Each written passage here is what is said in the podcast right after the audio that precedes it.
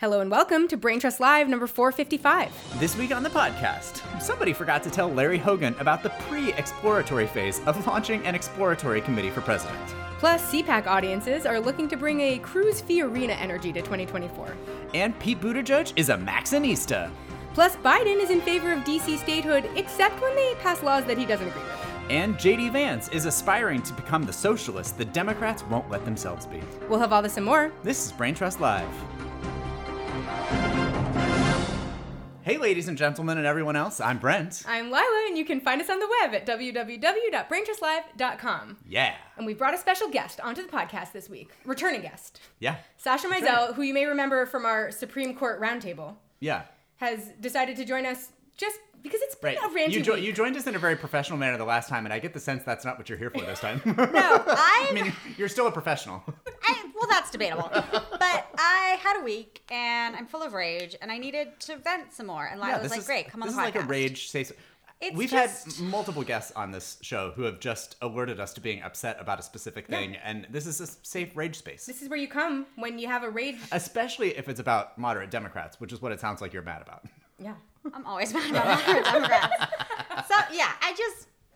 Ugh. Yeah. It's good timing because What did I say to you yesterday? Shit talking moderates should be the the new talk. The or new name- yeah. the new or does name of our that sound that we're just like moderates who are shit who talking? are shit talking. I know that when you said that, I was like, we would need a more specific title Right, ha- to clarify. in the early stages. Right, we're, we're workshopping, Yeah, we're a- workshopping. A, more specific title, Yeah. a less vague title than Brain Trust Live. But also, Yeah.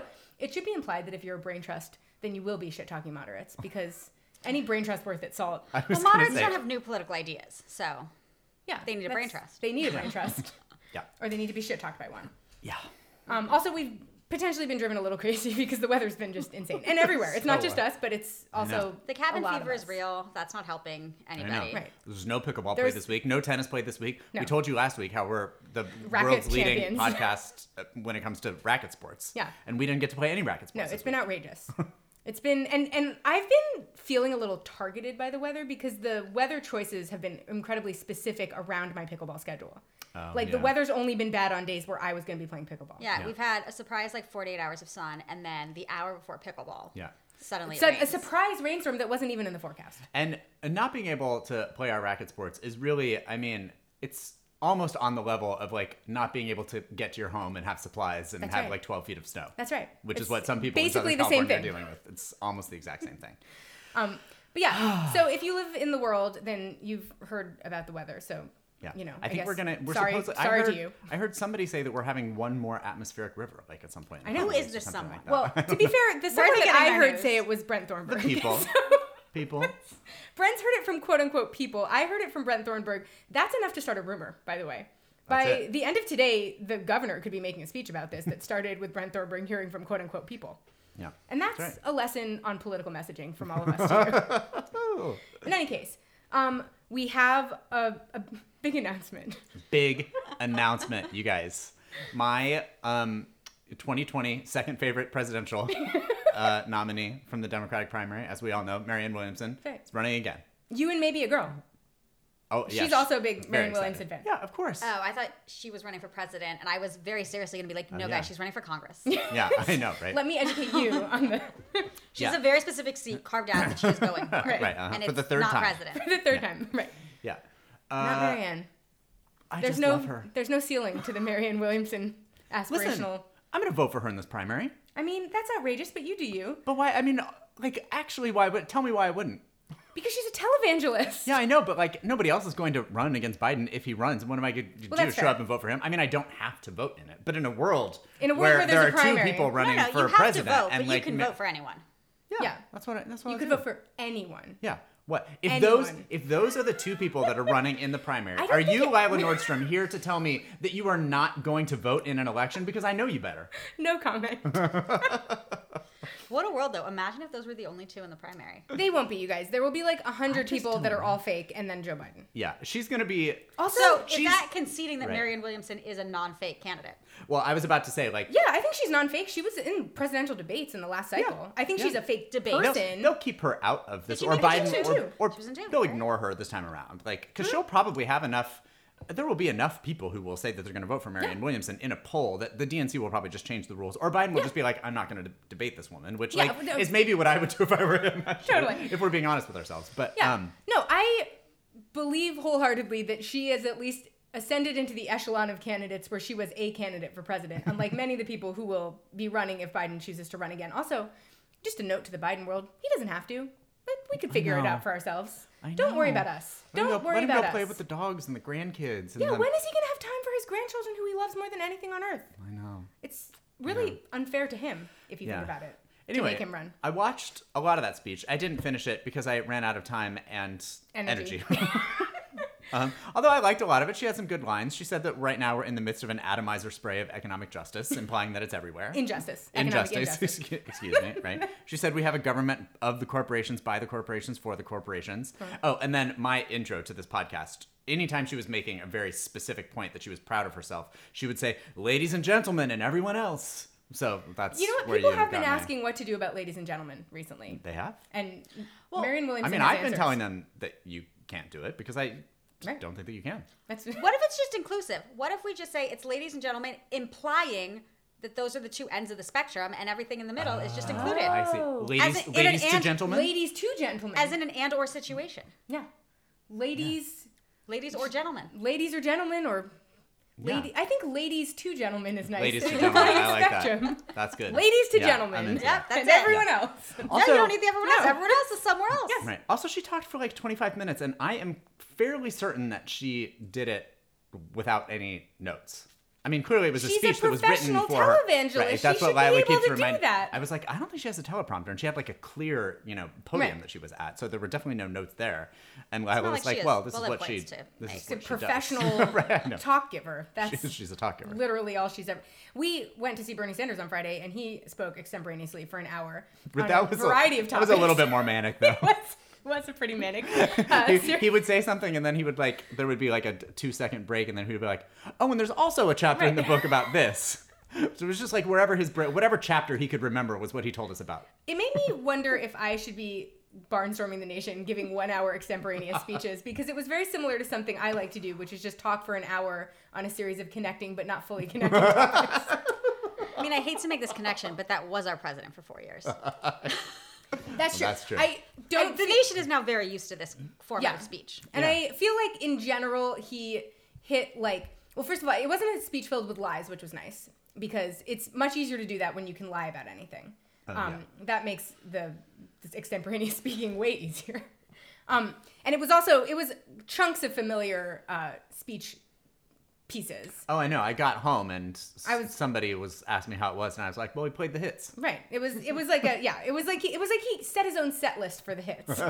yeah Um, but yeah, I feel like Marianne Williamson is one person who I want to be able to speak extemporaneously for any length of time. well she should if she, made millions be, of dollars i was going to say that's right that's it yeah exactly Um, more presidential announcements. Larry hogan. the most confusing one we've ever had. becoming the first person that we're aware of to Yeah. form a, uh wait what are they called Exploratory again exploratory committee. Sorry. And then to find out that no he actually shouldn't run for president. Yeah, he well he did it in the wrong order because as we were pointing out before the podcast, you're supposed to explore running for president on your own time. yes right Once you've decided to run, you form an exploratory committee to pre-announce that you're running, and then you have set the stage for your announcement. Right. It seems like Larry Hogan didn't hear about how you actually pre-explore the exploratory Yeah, you- committee. yeah. You got to do some homework before that point because no one needs to announce. No, this is these were two news stories no one needed to read. right. This is wasted Yeah. everyone's time yeah it was just an opportunity for him to get uh, an op-ed in the New York Times where we could remember about Larry Hogan,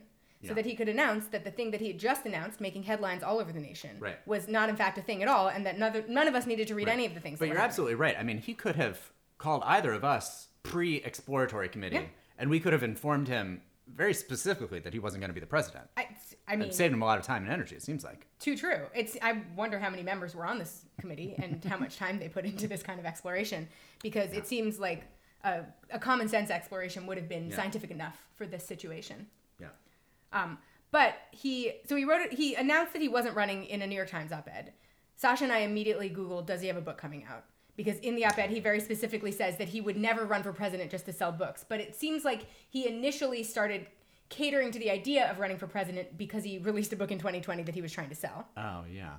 Um, But also, obviously, you announced that you're running to, for president to sell books. yeah, like what? He doesn't have He's book doing coming out. everything wrong. This It's, guy. it's outrageous. also, have you seen a picture of him recently? oh no.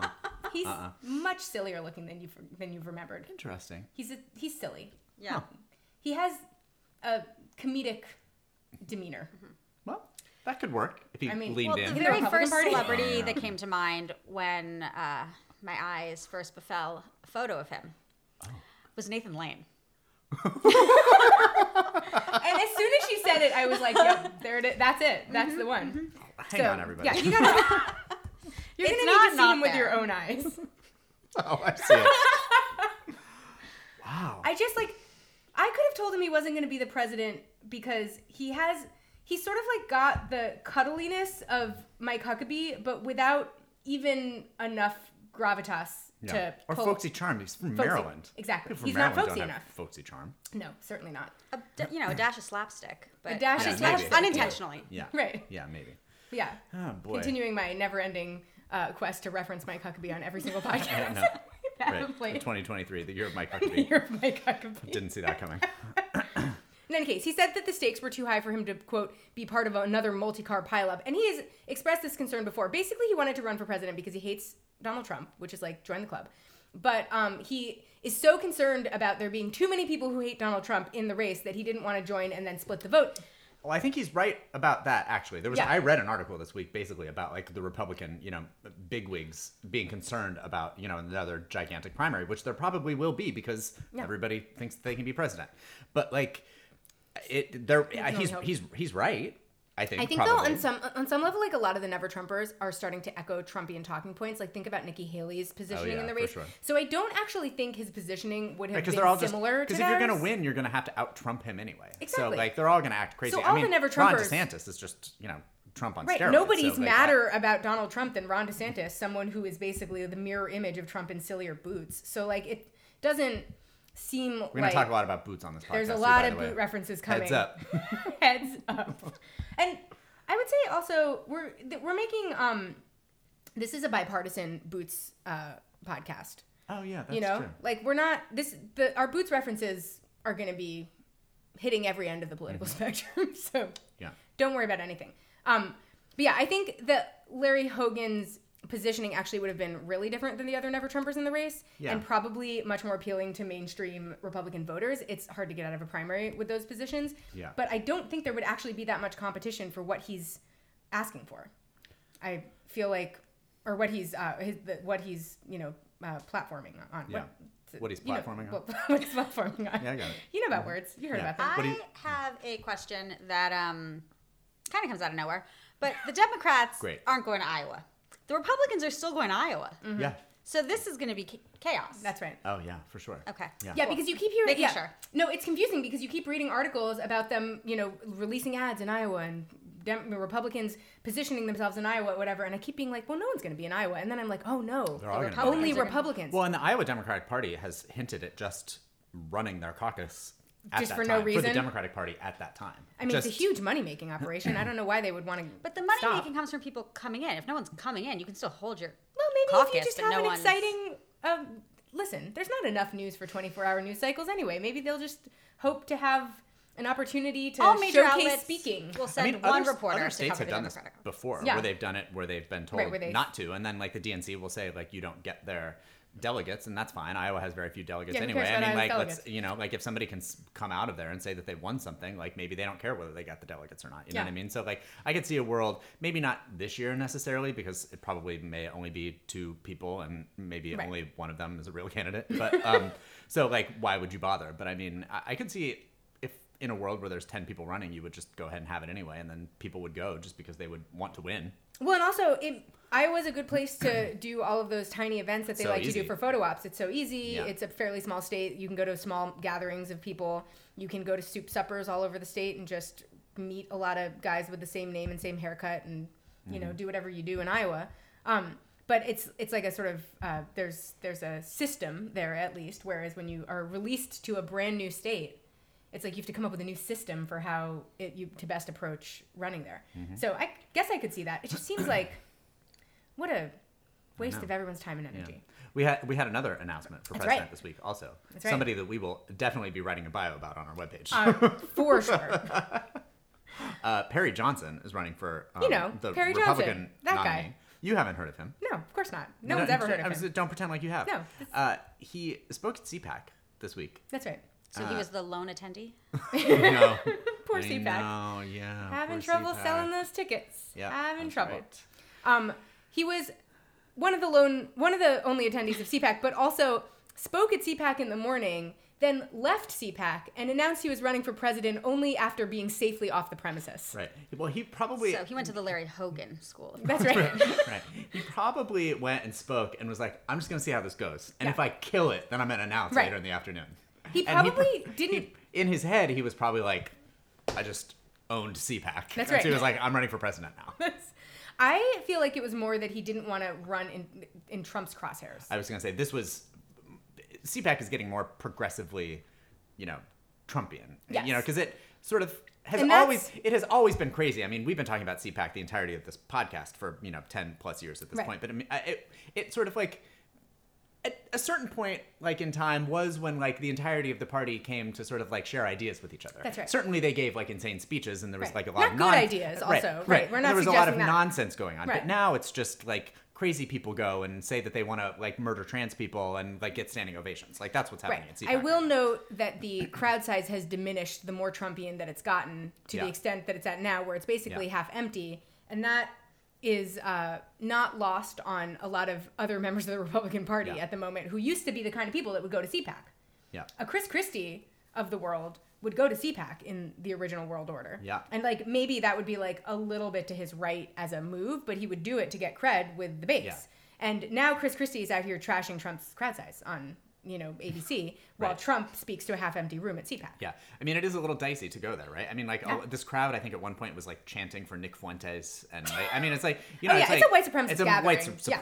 gathering, so You you, sort of be like have to be mindful of showing up at right. these things. Yeah, Um, but before we move on from Perry Johnson, an important thing to know about him, he is really only notable politically because he tried to run for Michigan governor last year and was one of four candidates in the Republican primary who um, was accused of filing thousands of fraudulent nominating signatures and was pulled off the ballot.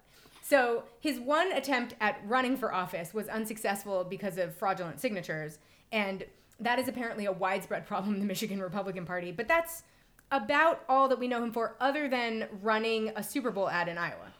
yeah. So this is news to me that you can run a Super Bowl ad in a single state.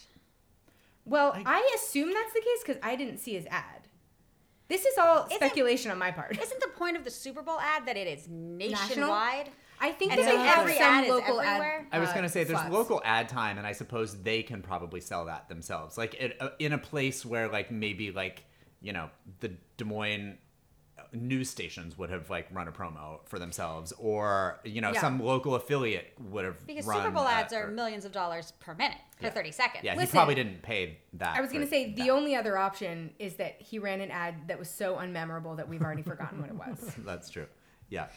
I Oh, assumed boy. he only ran it in the market because I don't remember it. Yeah. I didn't know that was possible. So, you know, you Yeah. learned something. But here we are. In any case, the major CPAC news that we have to report is the straw poll, obviously. yeah. Trump Events like in a this love it. landslide. In a this landslide. was less than who won it last year, but that's just because I think more people, you know, there's some Yeah, the some race. DeSantis fans Yeah. out there, right? And so people weren't. I mean, I'm sure they probably included his name in last year's because people have been suspecting that he's going to run for president for some time. But yeah, was, it was pre it was his it was boots, though. That was pre his fight with Trump. That was pre him deciding that gas stoves were his most important political issue. I know. And were Yeah. somehow connected to child porn or something. I can't remember. the what- stoves are now also connected to child porn. well, everything is child. It's child really hard to keep trafficking is That's why I come to Brain Trust Live. right. um his uh, the number one choice for Trump's running mate was Kari Lake. I love this oh, idea. didn't Kari Lake get in a fight with somebody there or something? Oh, I didn't think Grant she did. text us about this? Yes, I know, and I've already. I remember that there was news about her, and I've forgotten what it is. I believe who was she in a fight? I don't know. He sent us a Yeah. text and he said the girls are fighting. Yeah, and it was. I think it was Marjorie Taylor Greene. And it was Kari Lake. I don't think it was, but I don't remember who it was now. Well, let that be a lesson to everyone that Grant Sloss's text chain is where you'll actually get the real news about CPAC. um, I love the idea of Trump and Kari Lake running together as a community, as a team. Oh man, I know. it has the I vibes. just have, I have such. I'm totally with you, and I think at one point, like on that very text thread, I was like, "How do we ensure that Trump can continue to do all the Trump things that we love about him, but also, but just not win this time?" Yeah. because And it's that- really concerning. Because every time I talk about like how hilarious something is that he's doing, I'm like, he, He did was become the the president, president. once, yeah. Uh, I, and I it would has like to not have that happen the again. vibes of remember the time that Ted Cruz and Carly Fiorina tried to hold hands when they were going to be united as on one ticket, Right, she- right, and they was- couldn't figure right. out how to like raise their hands into the air together Oh, like yeah. normal humans do. Yeah. It Kari Lake and Donald Trump sort of gives me that uh, that energy, that Hmm. Yeah. vibe. They seem like the kind of people that wouldn't be able to coordinate normal crowd moves together. Yeah, no, I and I love right. that for them. I love Yeah. that for all of us. yeah. Um, but yeah, the New Republic actually had an article entitled "The Sad, Desolate Scenes of CPAC 2023" that was just about how no one was showing up. Um, so things are going great there. Speaking of conservative talking points, though, we have uh, an important hit piece to discuss. For one, Pete Maxxinista Buttigieg. Oh my god. This, This- was flawlessly God. written. Flawlessly written, and it's a CNN article. Yeah, who was it? Did we ever decide whether this guy's just like angry at all Democrats, or was there this No, is, was so this like an actual news story? What did what did we decide? Well, I went and looked up the Author. journalist, author. Yeah. I don't know what we're calling people these The days. writers. The writer of the yes, that would be the That's the- actual that's the word. choice of words. Uh, and I took a look at a lot of his other headlines, and they all seem very run of the mill, regular CNN. Okay, great. Um, I, he's got a lot of them, but he had some real choice. I would contend that the Mr. biggest Buttigieg. hit Buttigieg takes in this piece is actually just his, From his own, own words, being Yeah, quoted. I was gonna say yeah. So- but the, the headline is Pete Buttigieg starts to rethink how he does his job in wake of Ohio train disaster. I, I would Somebody could- should start rethinking I it. could fix that for them and say Pete, Butt- Pete Buttigieg starts to rethink doing his job. Doing his job, in right, wake of Ohio exactly. train disaster. But you know, look. So here's so as you might have heard from us and everyone, uh, Pete Buttigieg is being criticized for basically ignoring this train disaster in East Palestine and just sort of like carrying on with his life as if he doesn't know what his job is. And Because he doesn't. he's been mad because not only is the far left knocking him for it, but the far right is as well because they love a they love like a populist rallying cry, and this Yeah. is like the perfect populist rallying cry. So, in response to criticisms from both the left and right, Pete Buttigieg says this It's really rich to see some of these folks, the former president, these Fox hosts, who are literally lifelong card carrying members of the East Coast elite, whose top economic pol- policy priority has always been tax cuts for the wealthy, and who wouldn't know their way around a TJ Maxx if their life depended on it, be presenting themselves as if they genuinely care about the forgotten middle of the country. You think Tucker Carlson knows the difference between a TJ Maxx and a Kohl's? you guys. First of all, My goodness. I have a lot to say. First of all, is Tucker Carlson who people think the East Coast elite is? No, he's not. I, I know he wears mean, a I bow get- tie. right? And I understand the point. I think is I that like right. Obviously, like he's trying to you know say that it's like these guys do not get it any more than like anyone But he does, and, uses- he, and he's absolutely right course. about that. But like, He I, it's uses an- like it was a an crazy interesting. word salad of political references to say Yeah. that though, because the other thing that I caught about this comment is that the term card carrying is almost always meant to invoke communists. it's card carrying communists. That's Right, it's card member of the. Communist Party. Card carrying socialists. You're only talking about communists and socialists when you talk about card carrying. It's meant to reference that. So that is meant to be a hit on the far left, even if it's in like he's mixing the metaphors of American political discourse in a way that is meant to be so it, it's almost Trumpian in Right. in manner because it's like a word salad of scaremongery words, which is what Donald Trump does. The difference is that like Pete Buttigieg actually knows that these words are being misused, and so he's Right. doing this in a way that is informed. Unlike Donald Trump is just using words that come into his head.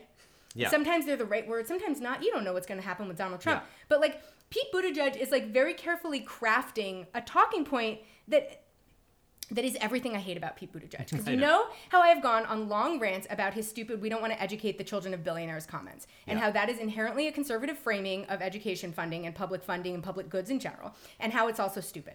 Um, but like this is another example where he is repurposing an inherently conservative framing of an issue, this sort of idea that coastal elites don't understand the heartland, and then applying it to make it sound like Democrats agree with this point. And he is literally a person who went to Harvard and worked at fucking McKinsey. So who does he think the term term East Coast elite actually refers to. It's him. It's him. Get out. It's not fucking Tucker Carlson. No American, you know, political news reader is sitting around when they hear coastal elite and thinking of Tucker fucking Carlson. Yeah. They're thinking No. of Pete Buttigieg. right. Exactly. Yeah. Get the fuck out of here. Who also, I would contend, well, as you said, Sasha, nobody knows their way around to TJ Maxx because they're chaos. Oh, TJ Maxx is Like, pure chaos. I would Yeah. really, I would like, I would like him to explain the difference between a TJ Maxx and a Kohl's to me. By the way, I just, Yeah, I I, I want either. him, I want him to explain it. I could probably attempt to, but as I said also earlier when we were yammering on about this, I was like. Uh, neither of those stores are in East Palestine. I would assume. Anyway. That's right. The, the correct reference here is the Dollar Tree and Dollar General Thank you. right? That's- Because these people are poor. I mean, like it's a it's a poor community, and like I Yes. don't mean that to denigrate them. I'm just saying that like I'm sure they would probably love a TJ Maxx in town, Yeah. No, the idea that he was about or to, to, be like able to afford TJ Maxx. crush. East Coast elites in order to like seem like seem like he's a part of the you know part like understands the heartland and then like didn't know the reference like because as soon as Yeah. I saw this I also thought he should be talking about Dollar General. That's the store Yeah. that everyone in rural America is mad about, and that no one can tell the difference between Dollar Tree and Dollar General. And also, they're destroying downtowns all over Right, America. And also, what- that's, the one. That's the problem. The Yeah. median income of a person from East Palestine is twenty-seven thousand eight hundred dollars a year. Yeah, East Palestine is a place where um, you don't probably have a giant mall strip like you Yeah. do No. in because you know where they do have a TJ Maxx, and I say this as my as a card carrying member of both the Socialist Party and also the East Coast Elite. There's a TJ Maxx ten blocks from the place I grew up in in central in like central Lower Manhattan. Oh yeah. Like the this the, We don't even Yeah. have to go that far. My last apartment, there was a TJ Maxx around the corner Right. in the middle of That's Los right. Angeles. Like- I was there all the time. No, I mean the the reference here is also weird because it's like exactly what an East Coast elite person would try to reference. Like he's doing the thing that East Coast elite people do to make the wrong reference. yeah. In any case, there's nothing more infuriating than anytime he has a talking point at all. But this is in the category of talking points that I find the most offensive of his because I really hate when he takes what are very specifically conservative framings that we only associate with conservative pundits and then tries to make them sound like the Democrat they came from the Democrats. There's a reason we don't use that rhetoric in the Democratic Party and it's because it's fucking disingenuous. Well, Yeah. it's also fucking rude. And it's rude. Like, how dare he? Being Yeah. like, oh, well, you don't know the difference between these stores that regular Americans go to. You're not a regular American. Like, fuck off. Fuck Yeah. off. I mean, how, Fuck so rude. all the way off. Yeah. Um, in any case, that's not the the article goes on to continue to sort of subtly denigrate him further, and that's Oh, no, no, no. all of the its joys glory. and the not so subtlety. The joys and the um but so there so here's another I'm, I'm just going to read various snippets from the article because i think it's important that we understand that the words of cnn were being used in this way Yeah. um Buttigieg came into the cabinet knowing this would be an odd transition. He's the only winner of the Iowa caucuses and one time Jimmy Kimmel guest host to take a lower level cabinet job. He didn't realize just how much focus there would be on a cabinet role that was once seen as mostly apolitical in past administrations. This is a paragraph about how he didn't think it was a real job when he took it and didn't Right. intend to I conduct need, himself as such. I need to give a shout out to all of the Housewives fans out there because lower level cabinet job is I giving know. lower oh, the level. lower level. And I really hope he meant it in that way. Oh my God. Yes, the lower level. lower level cabinet Um, job. yeah, well, and, and you want to know what's crazy? Be- and and while that is just the, you know, what whoever wrote this article said about them or, or him, that was essentially confirmed by Karine Jean-Pierre. This because she was asked. Now I don't have the quote right in front of me, but she was asked why it took him so long to go, and she was like, the most important thing is that he went. And then she was like, when Elaine Chao was a shitty. Right. Uh, d- d- uh, Secretary Secretary of of Transportation. Nobody wanted her to be fired. I mean, literally. I mean, that was Also- essentially what she, I'm paraphrasing, but like, Another thing that's really annoying about that talking point is given Elaine Chao's marriage to one Mitch McConnell, was gonna all we talked yeah. about was thinking she should be fired. Right. So that's actually disingenuous on every front. Right. It couldn't be more disingenuous. She was bad at her job. I was gonna we say- didn't expect her to be good, luckily. I but was- she was bad, right. and she was married to the most evil man on the right. planet. Pete Buttigieg just coming from a, Was. an, just, Is. com- just coming from a line of people who don't know anything about transportation who get to run transportation. That's right. A long know line of made ineffective An excellent transportation secretary, Who? Joe Biden. Oh, Oh, yeah. Sure. Yeah. Probably. famous writer, famous of Amtrak, Amtrak. Yeah, lover Joe true. Biden. Amtrak Yeah. Joe. Mm-hmm. Yeah, maybe that was the position. Maybe maybe someone should have offered him that job to get him out of the primaries. And we Oh, could have yeah. solved this problem the easy way. Yeah. My favorite thing about this Pete Buttigieg thing is they're, of course, pretending that only the far right is criticizing him. But even Joe Manchin has been quoted as saying that Buttigieg should, quote, make the decision that if he, uh, make a decision about whether he feels he's being effective. There's shade coming That's from shade. everywhere. That- Left, right, I and center. love that. Everywhere. That's maybe one of my favorite things that he's ever said. I That's, know. Quote, should make a decision about whether he's. Like, That is savage, And guys. then also, this article goes on. Buttigieg previously underestimated how much of his job would be wrapped up in consumer affairs and customer service, he said. Sometimes people need policy work, and sometimes people need performative work. And to get to this level, you've got to be ready to serve up both. If he didn't know that performative work is like 95% of being in the cabinet or being the president, then he had no business running for president in the first place. But as Brent pointed out, he's famous for being good at performative work and nothing else. So the fact that he seems to think that he's like wandering around being effective while not doing any of the performative work of the cab- of a cabinet Right. secretary, which is really their only job, then it makes me worry about what he knows about what politics is and how people are. It's just Right. like, like this man wanted to be the president. That is a fully performative job. The Uh, the- president doesn't do shit. the only reason that he hung in a primary was for some quality performances that he gave. That's right. Yeah. Like, and also the t- the only times that we have ever approved of literally anything he's been up to are the times that he's gone on Fox News Yeah. and done performative work there, and then you know times that he has made talking points about you know a woman's right to choose that are essentially performative because I don't see him legislating on a woman's right to choose that are about changing the sort of like discourse around an issue. Like that's performative work my friend. Showing up and making people feel like they've been heard so that there is national awareness brought to a major crisis that's part of the job of being in in government Right? Yeah, sorry The job about it. was really being the first one to go to East Palestine. That's and literally he failed the job. miserably. And he, That's I the was going to say, and he loves to be in front of a camera, so I just don't understand the why. fact that Donald Trump beat him there should be a great national shame on the Democrats. it's a great national shame on me personally I mean, yeah, we ranted about it. That's the one job. Whenever we record, You show up. Yeah. show up Yeah, don't even gotta listen to anyone literally like Don't say anything. There Have were- a camera follow you right. around silently. He has now, I think, acknowledged that he should have gone earlier, which is the least that he could do. But I mean, at least you Yeah. know, like, Well, he should. in case you think that. that. we're just crazy people ranting. he I mean, knows. we are, but like, he knows. He said it. but he also said he said, it and then he was like but it's not tradition for a transportation secretary it's like then send Biden. You know who's also Right. too late? Well, I was Exactly. say, yeah. That's like if it was not tradition for a transportation secretary Then secretary where was to- the person who was traditionally yes, supposed to go? somebody traditionally should have been there and it Yeah. was one of you it was Right. somebody It didn't need to be the ex-president. exactly like that is also in fact and then the other thing that I think maddening. is Everything's maddening. This is why I'm here today. That's right. Everything's just Everything's angry. maddening today. Why does everything feel worse right now? Well, have I got a story for you? oh, great. Coming if we're ready to move on. no I no don't we know have if one are. more point to make about Oh, Pete good. Buttigieg, Okay, great. and that's All right. about his silly boots um, That's right. The boots. Sorry. so there's this oh, huge that's where the boots thing We came from. the I missed boots. this we one. tease the boots. There's this hilarious moment in this story in which they say, um, you know, they're going on about when he finally did visit a day after Trump and how mad they are that Trump claimed that he hadn't been responsible for the whole thing when, of course, he deregulated everything, whatever. Things we know. Obviously, Donald Trump's administration was not great on transportation. In any case, Yeah. the attention to the boots Buttigieg wore when he visited a day later, he said, was also maddening. His voice got tighter. Who cares what shoes I was wearing when I was there to draw attention to an agenda that will save the li- save lives on our railroads? Buttigieg said. Screamed mm-hmm. Hillary Clinton Yeah. from the roof. Tell that to Ron Oh, yeah, Sanctimonious. I know. And listen, the boots.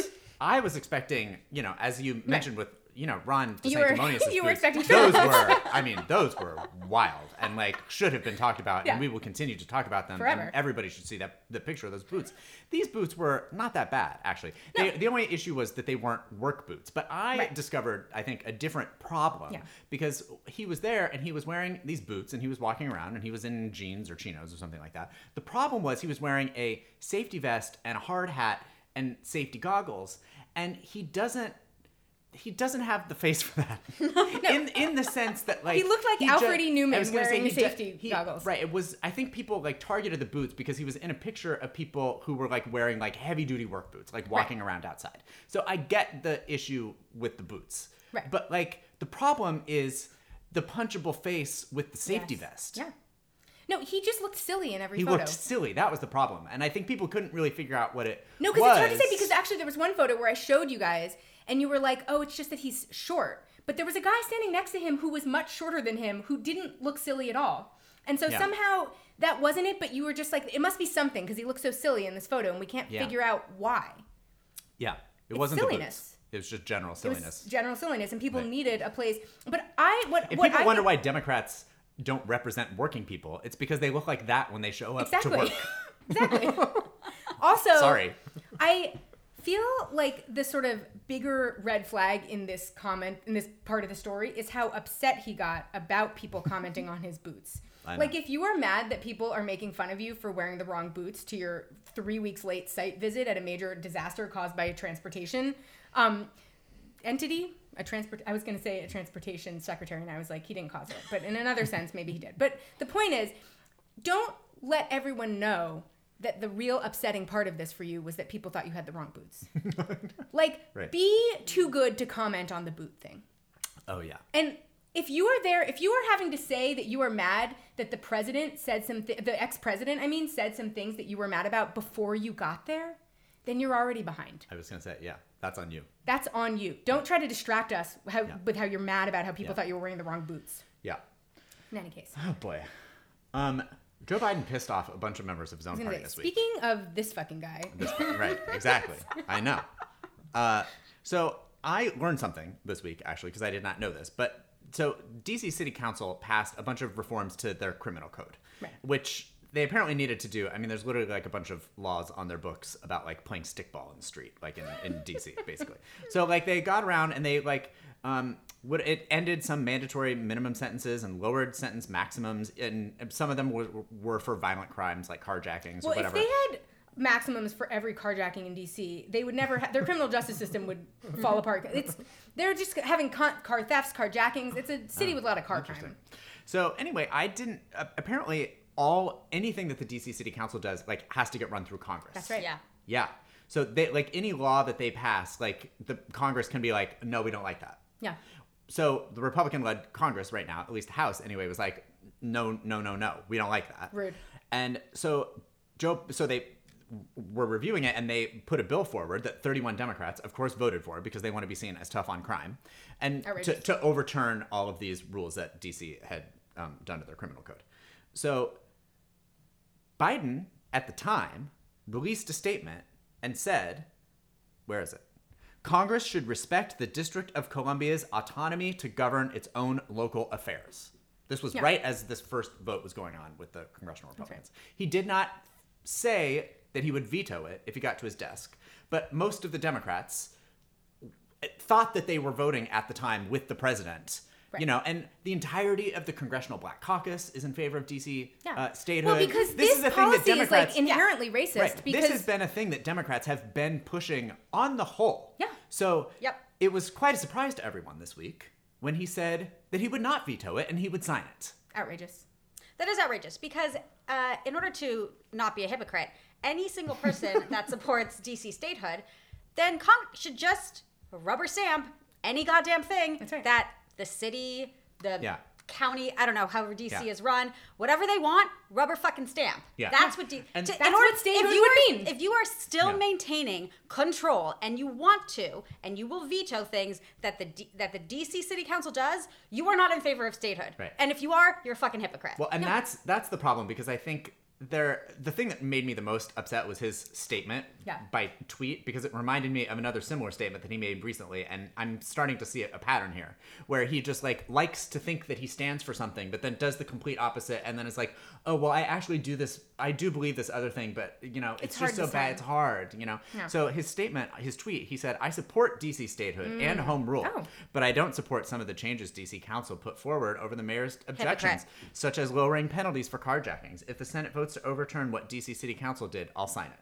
You're absolutely right. You know what they should do? It- they yeah. should pass a law that basically says anything the DC Council does, we just simply do. Make it Yes. Make it Yeah. codify What- the idea that codify the idea. What's it called? It's like with the British Empire, like the Queen or fuck the King now is technically their head of state, and so rules that they pass need to be okayed by like the Foreign Office to technically oh, right. pass. But there's no. They don't ever say like no. There's you're not actually a bureaucratic process not to. They just go, great, thank you. They stamp it and they Yeah. move along. Yeah. That's Yeah, what if we what need it to needs pass. is a stamp, If Yeah. you want Just an stamp interim, it. if we Yeah. can't actually make them a state, then I don't know. This is what moderates love, right? They love compromises. Here Yeah. we go. Yeah. I well, like but that. they love compromises if they can be sure that the result is Yeah. more moderate policy. Yeah. This the result of letting the DC City Council just do what they want would not be moderate policy. It would be appropriate policy to the people Yeah. of DC. It would maybe be policy that would make life better in the city of DC, but it would not be moderate policy. Would it make the Congress people feel better if we likened them to the King of England? Oh, maybe. Oh, maybe. I like where your head's at. Yeah. I Yeah. feel good about that. Yeah. That tweet gave me very much the same energy as his tweet during the rail strike, Yeah. where he was just like, I am very pro union and I want But to. how pa- dare you get five but- extra days of sick leave? Right, Right. exactly. I'm very pro union, but also I have to um, crush this rail strike. Yeah. Fuck your life. Yeah. You get no I sick need my days, can opener right? from Like, Amazon in right. 12 hours, not 19. That's right. Joe Biden therefore, has a lot of the flu- can related needs. right? But it's like you can't go around and being like, I support this, I support this, I support this, and then not Except in this one case, that things. is When the only case. Right, when your principles actually come up and you need to. That's the thing. Show Yeah, that it's you easy have to them. it's easy to have principles until you actually have to put them into That's right. practice. Correct. That's Yeah. practice is the word I was looking for. Practice. No, it's like every time he has a principle, he states a thing, and then he's like, "I agree Right. with this definitely," except for the one case that is the only like tangible case of this right now. Right, that's actually in front of me. And in that case, no, Right. thank you. Yeah. Yeah. That's so Let's not go too far. right. No, we would never want to go too far or go anywhere. We We, love wouldn't in want to theory, start. we love in Yeah. practice. We dislike having to actually put something into practice. Yes. and this kind of thinking is what opens you up to what I find to be one of the more infuriating news items of this week. I know. Which is a quote from J.D. Vance of all people. Yep. Um, This is from a, I I highly recommend this read. I didn't put it on here Yeah. because it was sort of personally about him, and I'm not here to tell you that I like JD Vance. Right. Uh, but there's like a, a pretty long article about him in Vanity Fair. Um, Yeah. And it's like worth a read. But there was a little tidbit in there that I immediately sent to Lila. A critical tidbit. Critical the kind of tidbit. tidbit that makes me talk about Mike Huckabee on every and, podcast. and we have been i feel like the reason that you and i both immediately were just like holy shit was because i feel like this is the thing that we'll read it to you in a second obviously but Yeah. like it's a thing that you and i have both talked about i think on this podcast where it's like you know once the democrats sort of like become you know corporatists and can't have any sort of like big ideas and also don't represent like you know everyday people which i think is what we've sort of been broadly talking about Right. here like certainly with the Buttigieg thing it allows you know some of these like faux populist republicans Create to sort of like swoop in and be like, you know, we've talked about it with um, what's his name, uh, Josh Hawley, some of his policies, and JD Vance, I think, has accidentally stumbled upon The most progressive essentially policy that uni- I've heard in years. Universal health care, essentially. So like we're about to see. This is the most progressive policy proposal I have heard from a from a governing official outside Yeah. of maybe like Bernie Sanders and AOC or the Squad Yeah. in decades. Yeah. That's how infuriating this is. Yeah. Here's the quote. This is from the article. Vance tells me he's begun conversations with his Senate colleagues about his proposal to make birthing free. So you don't have people who are caught off guard by unexpected insurance charges, or they have the wrong anesthesiologist when they're three minutes from birth, and so they get financially ruined over it, says Vance. It's just a question of willpower and resources. It sounds like a good idea to me. I- I- We're gonna cede this to JD fucking Vance? I di- and you want to know how much this cost? I didn't put that on here, but like I think the price tag for it that they listed in the article was something like seventy-three billion dollars. It's pennies. Jesus. Pennies. It's What? I mean, this is why Also, And listen, this is- incredibly feminist. I, right? I know. Weirdly. And, like, he's doing it because he's against abortion. Like, also, That's exactly fuck the right. men. This Just the is- birthing needs to be free. that's Right. It's He's amazing. doing it because he's against abortion. Right, he just but wants- you have to but be one. But I want, I want to give him another point. Not only has he, you know, tripped himself into universal yeah. healthcare. Oh fuck! I lost my train of thought. Well, that's You're what fine. happens. Oh, We you're not that. good with trains. Right. You and Pete oh. Buttigieg not good with trains. An amazing Uh, yeah. online s- spread of jokes Yeah. if you're looking for Wasn't them. very He said in his press conference from East Palestine that he had lost his train of thought, which caused quite an uproar on Twitter. So. It's one of the great moments of Twitter.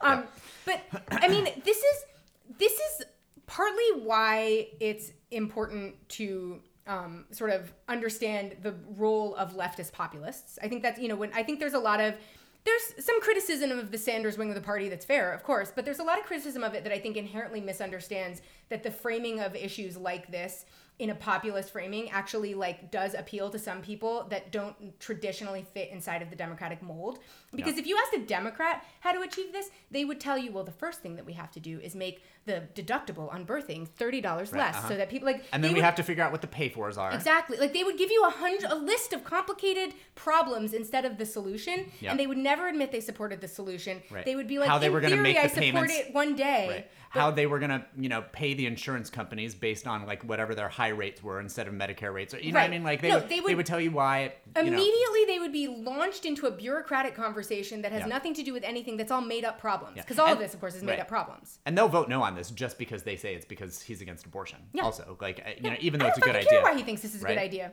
I don't I don't fucking care why I don't care at anyone thinks this is a good idea. If you It's a good idea. It's a good idea. Doesn't matter why. Sorry, good that he- ideas come from everywhere. Good ideas. You don't need good intentions to have a good idea. But this is Oh. oh wisdom. I was gonna. Say, I am sitting across from Lila, Lila right now, and that stopped her in her tracks. Her hand was in the air, about to make a very important point, and she just stopped. We have a philosopher with us today. On a pillow near you, sometimes. From T, you can get it at TJ ah, Maxx. yes. Yeah. uh-huh. um, in any case, this is why I go on and on about Mike Huckabee. So to Oh, get yeah, to bring it back to my point. Yeah. because this is something that Donald Trump offers at times. This is something that I think Mike Huckabee is especially effective at, or was in his first presidential campaign. Yeah. Pairing like ultra conservative, crazy person wingnut talking points with very progressive populist talking points. Yeah. Because I, want to remind everyone. Populism was originally a left wing movement. We use populist almost exclusively right now to reference far right movements. Populism itself was a left wing movement. It was a movement that began among workers. Once again, communism. Communism, exactly. The populace The is populace the workers. is the workers. Well, and if you think back to at the beginning of the pandemic when we started sending people money, you'll remember that it was Donald Trump who was like, "Can't we just send people money?" And it was Chuck Schumer who was like, "No, we have to like Exactly. extend unemployment insurance and pay that out." And like that's how we got into that whole kerfluffle about how we were going to get people money. It was Donald Trump and Josh Hawley who were like, "Let's just Let's send just send people them money. checks." Send them the cash. It was them and like Nina Turner trying to send people cash. Like Yeah. that's you know like the talking points were coming from only the far right and the far left. And I think a lot of the time people in the center use that as a criticism of the far left. And I think it's actually just an example of how if you use your talking points right, people universally agree on good ideas that aren't dumb. And that sometimes includes evil people, and sorry about it. But I mean, like, when we're talking about some of these talking points that you hear being echoed on the far right, it's because we created a vacuum that Right. they can say this on the far right. You're telling me that JD Vance wants, you know, doesn't, probably has been railing against Obamacare. He's probably been railing against a bunch of talking points that don't mean anything. But you're telling me that through common sense, he was able to arrive at the idea that birthing should be free. Yeah. which Common is- sense might be. Yeah. a no, but I mean like his common sense. Even his common sense led him there. Mm-hmm. Not even the world's normal common sense, where that's full, that's Yeah. logic common sense. Yeah. Even J.D. Vance's worldview was able to accommodate the idea Yeah. that birthing should be free, which is a talking point that I've only ever heard come from the very far left. And that is because the Yeah. center wants to stomp on, doesn't want to do that, so they don't want to let the far left talk about it. But also, when we do that, they create a vacuum where it looks like the right is the only part of the country, the only party that's working for the people. Well, and I actually just I was reading an article earlier in this week because um one of the things that Ron DeSantis has been Ron DeSanctimonious, we go. excuse me, Sorry, sorry, yeah, please, um, use has, his correct has been working on and talking about a lot. He's been using the term um, medical freedom. Now he's Yeah. talking about freedom from the government forcing you to take a vaccine. He's Right. been talking all you know. Oh, you sure, can you sure. can Right, imagine Yeah, what right, that that's- means, but you can also imagine a world where it's not a huge leap from that to well, you're also not free if you're you know have to file bankruptcy because you're in medical debt. if you're forced to give birth. Right. Yeah. Uh, do you know what I If you're forced to give birth, but but also like if you're you know No. tens of thousand dollars in debt from and and from there, it's not so hard to see how all of a sudden Republicans are running on universal health care. I'm not saying that's tomorrow, certainly, but like no, I mean, but I mean, don't but- give them that point. But once people are drowning in medical debt, they'll follow whatever party is going to help them Whoever's to wherever alleviating my they'll, debt, they'll they'll get go. my vote. rightfully, because Yeah. people just want this problem solved. Remember when the only person who had ever attempted even a public option was Mitt fucking Romney? Uh-huh. I mean, like, we have repeatedly ceded the right, this healthcare conversation that we should own so back and front, considering that 70% of Americans, and probably more at this point, support Medicare for all, that it shouldn't even be in the pantheon of discussions that the right has anything to do with this conversation in the slightest. And like somehow JD Vance can say this and it's never been said by a Democrat. And that's what's more infuriating about this is that this is a is, is a comment that was published the very same week that uh, Sasha brought to me an article that was right there in the front of the Washington Post about Lauren Underwood, whose main issue is about black maternal health. This article infuriated me. Listen, Do you know who Lauren Underwood is?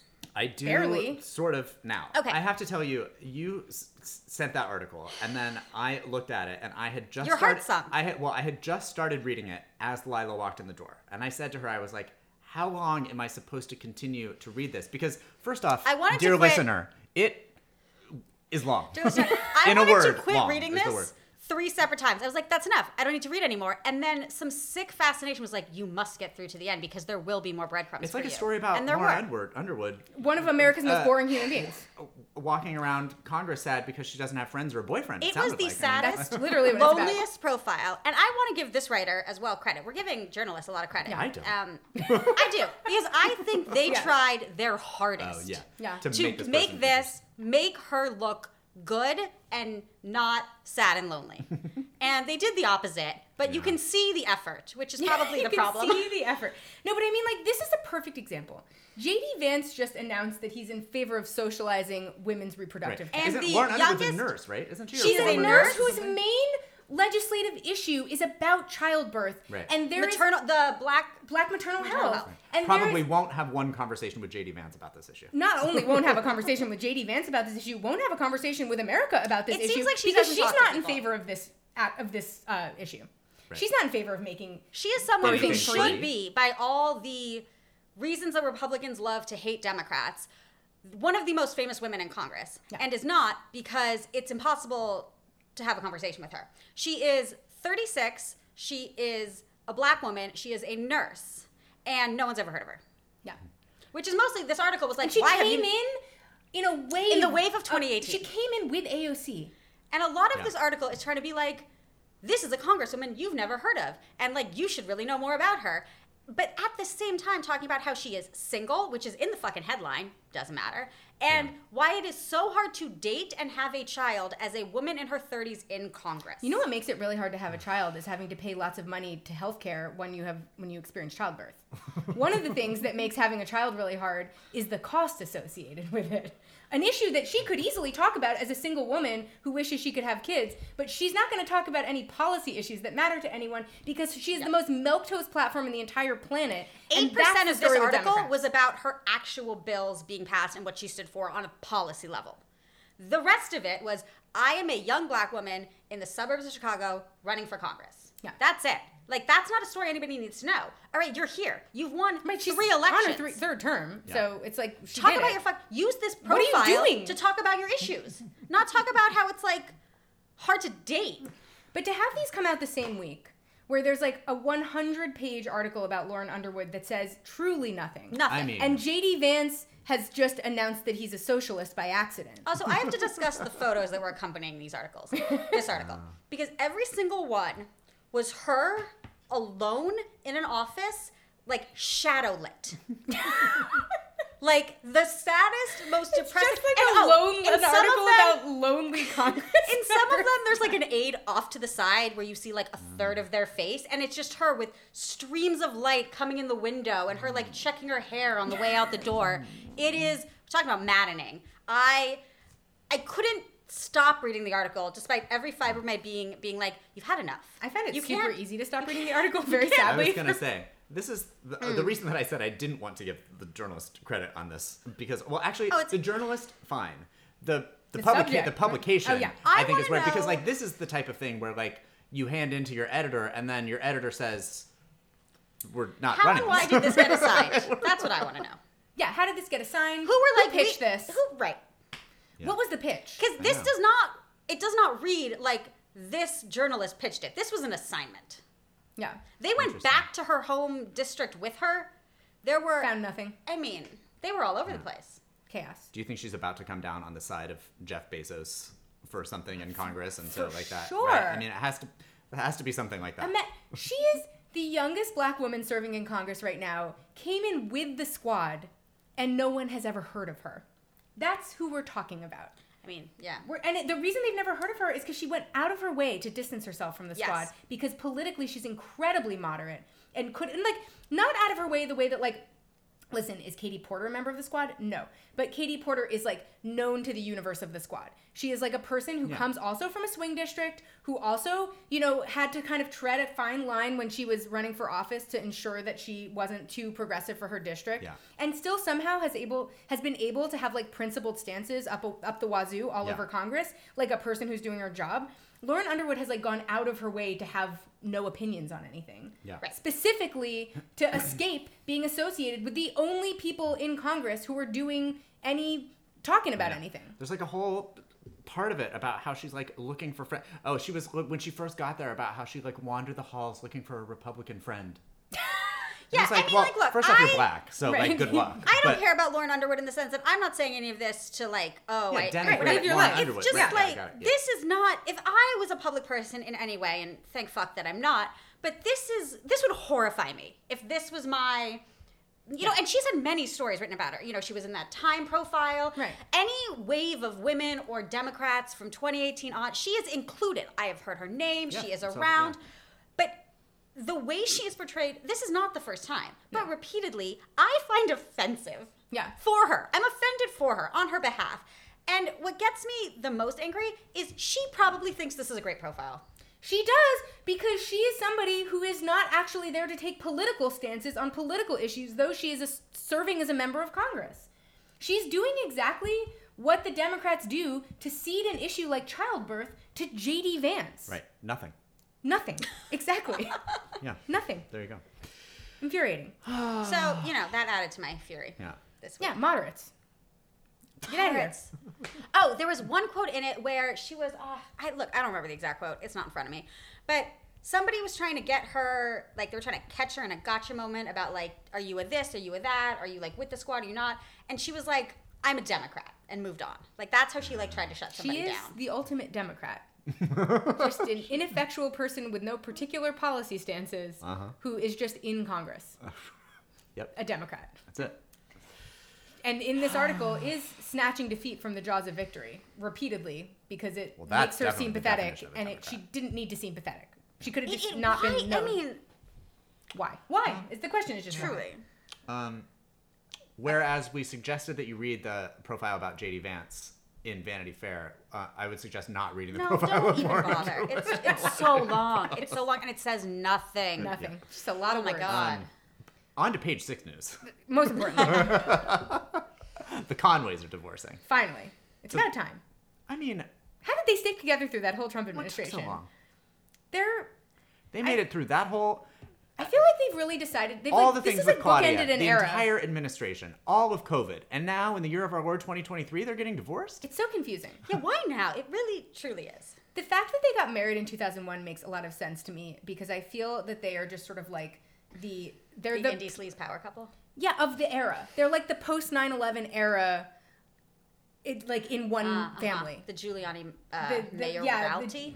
Right. Like they're they're sort of like they're like the uh, sort of like post 9/11 Giuliani era, like national Giuliani era, like just like everything about them. Fifth wave American colonialism. Yes, I I like know, all of it.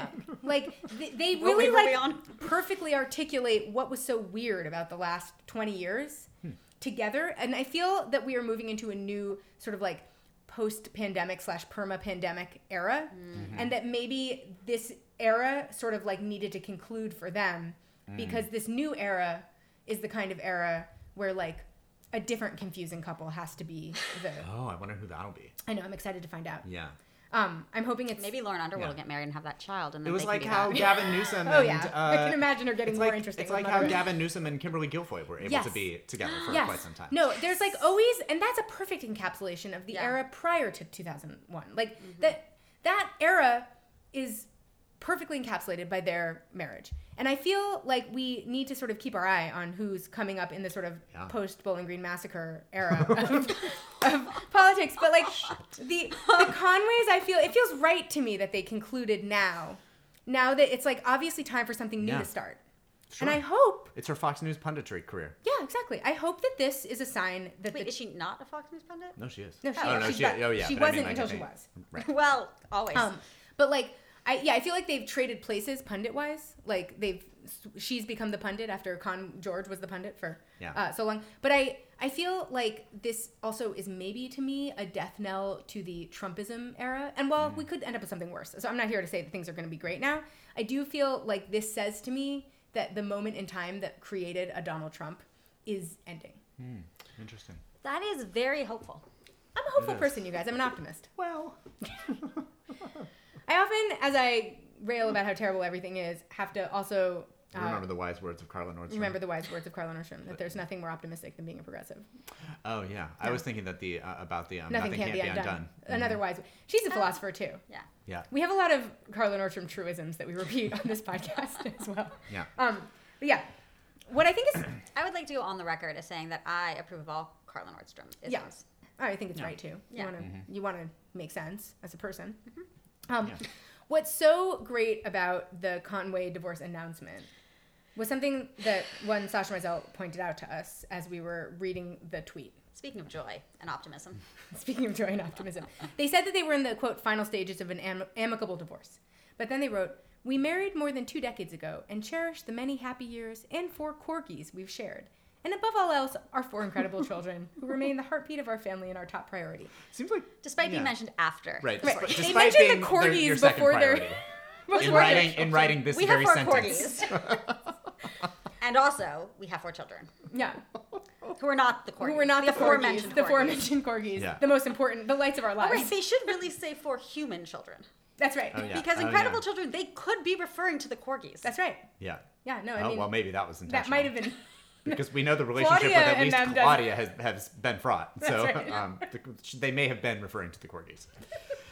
Oh boy. Okay, I need to get everybody's thoughts on Yes. this because this is the thing that I have been. This is, uh, you know, my partner and I talk about this when we were Yeah. at dinner a lot. There has been a thing that is happening online right now that has caused a lot of debate. Where Joe and Joe Biden went to dinner the other night and ordered the exact same thing. Sure.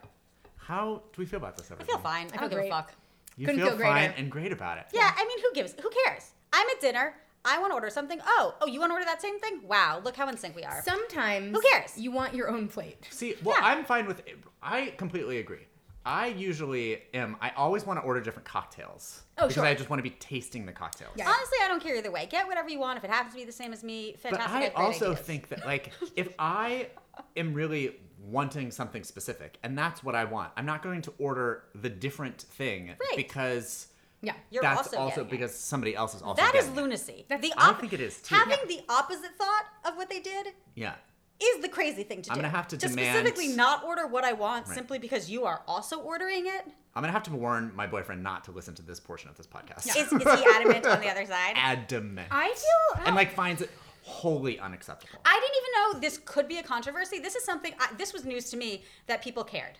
Sasha and I went to dinner last night and ordered the same thing. Oh, you did. No. Oh no, you got lamb and I got. No, we beef. didn't. Oh. She got a beef ragu. I got a lamb ragu. Oh. And you had like a tagliatelle, and I had a Where cava did you guys go for dinner? last something like that. We went to Italian. We- Where did we, where did we go? We went to Tironi. We went to Oh, Toronto. Tironi, of Yeah. course. Yeah, okay. We wanted carbs. Oh, when You this know. podcast's over, you have to needed tell me how to get into horses. Oh. Oh, He's announcing mean, that on the podcast just in say- case a listener I wants mean, to the also po- share that information. The information. podcast is still It's very happening, so you can easy. tell me right now. I just asked you. but I don't. I don't want to give out my actual Secret. in Oh, secrets. Okay, all right. Yeah, then we'll definitely. I think an important thing to note here. I'll I tell also, the. I I'll also tell the want to view- sound mysterious. I'll tell the I can listeners how to do it after I go. Right. But until then, you're not going to know You're what the never secret is know. because I can't get in. That's so right. there you go. I feel that the ultimate only child move in any kind of dinner thing also is to like want your plate if you want your plate. Well, that's very true. Like I'm not trying to share a meal that I don't want to share. There are times I don't mind sharing a meal. Oh, I will also happily, and I just did this. I was on a trip. I mean, it was a work trip, but like Yeah. I will happily take myself to dinner also, Yeah, absolutely. and then just order like Another four thing things that and I eat didn't half realize of was them. a So like, I'm- problem. no, that's people have. Why do you think the controversial, bar exists? The bar wrong- exists to get yourself food. That's right. Like you don't. You can be alone at the bar. You can be alone at the bar. But yeah, I feel that there are times that I go to dinner and regardless, people can do anything that they want. This is really mean. I want my But meal. I'm gonna say it anyway. You Love know who it. probably never eats alone at the bar? Who? Hmm. Lauren Underwood. That's so true. Oh. And she could probably. She could. She might Just meet true- somebody she eating might- alone at the bar. A true joy in life is being like, I'm hungry. I don't want to cook for myself. I'm going to go Eating out. alone at the bar is a very easy way to talk to everyone else that's Right, like eating at the I, bar. I don't want to sit at a table No, That's but I uncomfortable. love sitting at a bar and just chit chatting with strangers because you're at the bar together. That's amazing. It's one of life's great joys. Exactly. Yeah, I bet she maybe she hasn't heard about it. Maybe she comes from a no eating alone family. Yeah. And well, thinks doesn't that she she- come like from suburban Chicago? Like she's Yeah, yeah. probably eating it. It's not. yeah, you can't I be mean, eating at the bar of Olive Garden No. or wherever people. I don't know what people eat in Sure. the suburbs. Maybe that was offensive. Maybe not. I would like don't to care. I don't say think it that was. when I was in upstate New York, I ate at the bar like a TGI Fridays all the time. It was they went. It was there. It was a Ah. bar. Yeah, I Was mean, the food great? No, Yeah. but I ate there. right, but you still. Yeah. You needed somewhere to eat. they had a bar. They had a chatty bartender, Yeah. and you know You're I didn't want to. I didn't want to make dinner for Well, myself. when you're at all the time. Applebee's, you're. What Always is it? Neighbor? Oh, always family. Yeah. Right. Yeah. Uh, Thank you. I've been to an Applebee's one time in my life, guys, Also, and it was in Applebee's in the World Trade Center. oh man. Well. Bye, guys. Podcast over. anyway, we'll talk Um, to you next week. Bye. Bye. Thanks, Sasha. Wait, thank- wait. Oh, where where do people? Are you hawking anything on this podcast? Or are you just just here to yell about stuff? You're fucking hating moderates, Yeah. and that's all Yeah. that really matters. Yeah. Moderates bother me. I am on all the social medias. I post nothing. I follow Yeah, everyone. you're a lurker. That's what I do. I am a media, so, hardcore yeah. lurker. I love it. I Yeah. will never be convinced otherwise. Yeah. It's Yeah. totally fine. Um, yeah. It's the right way to live. So don't find me. Right. Leave me alone. Sasha, who? All right. Until next time. Bye. on Brain Trust Live. Bye.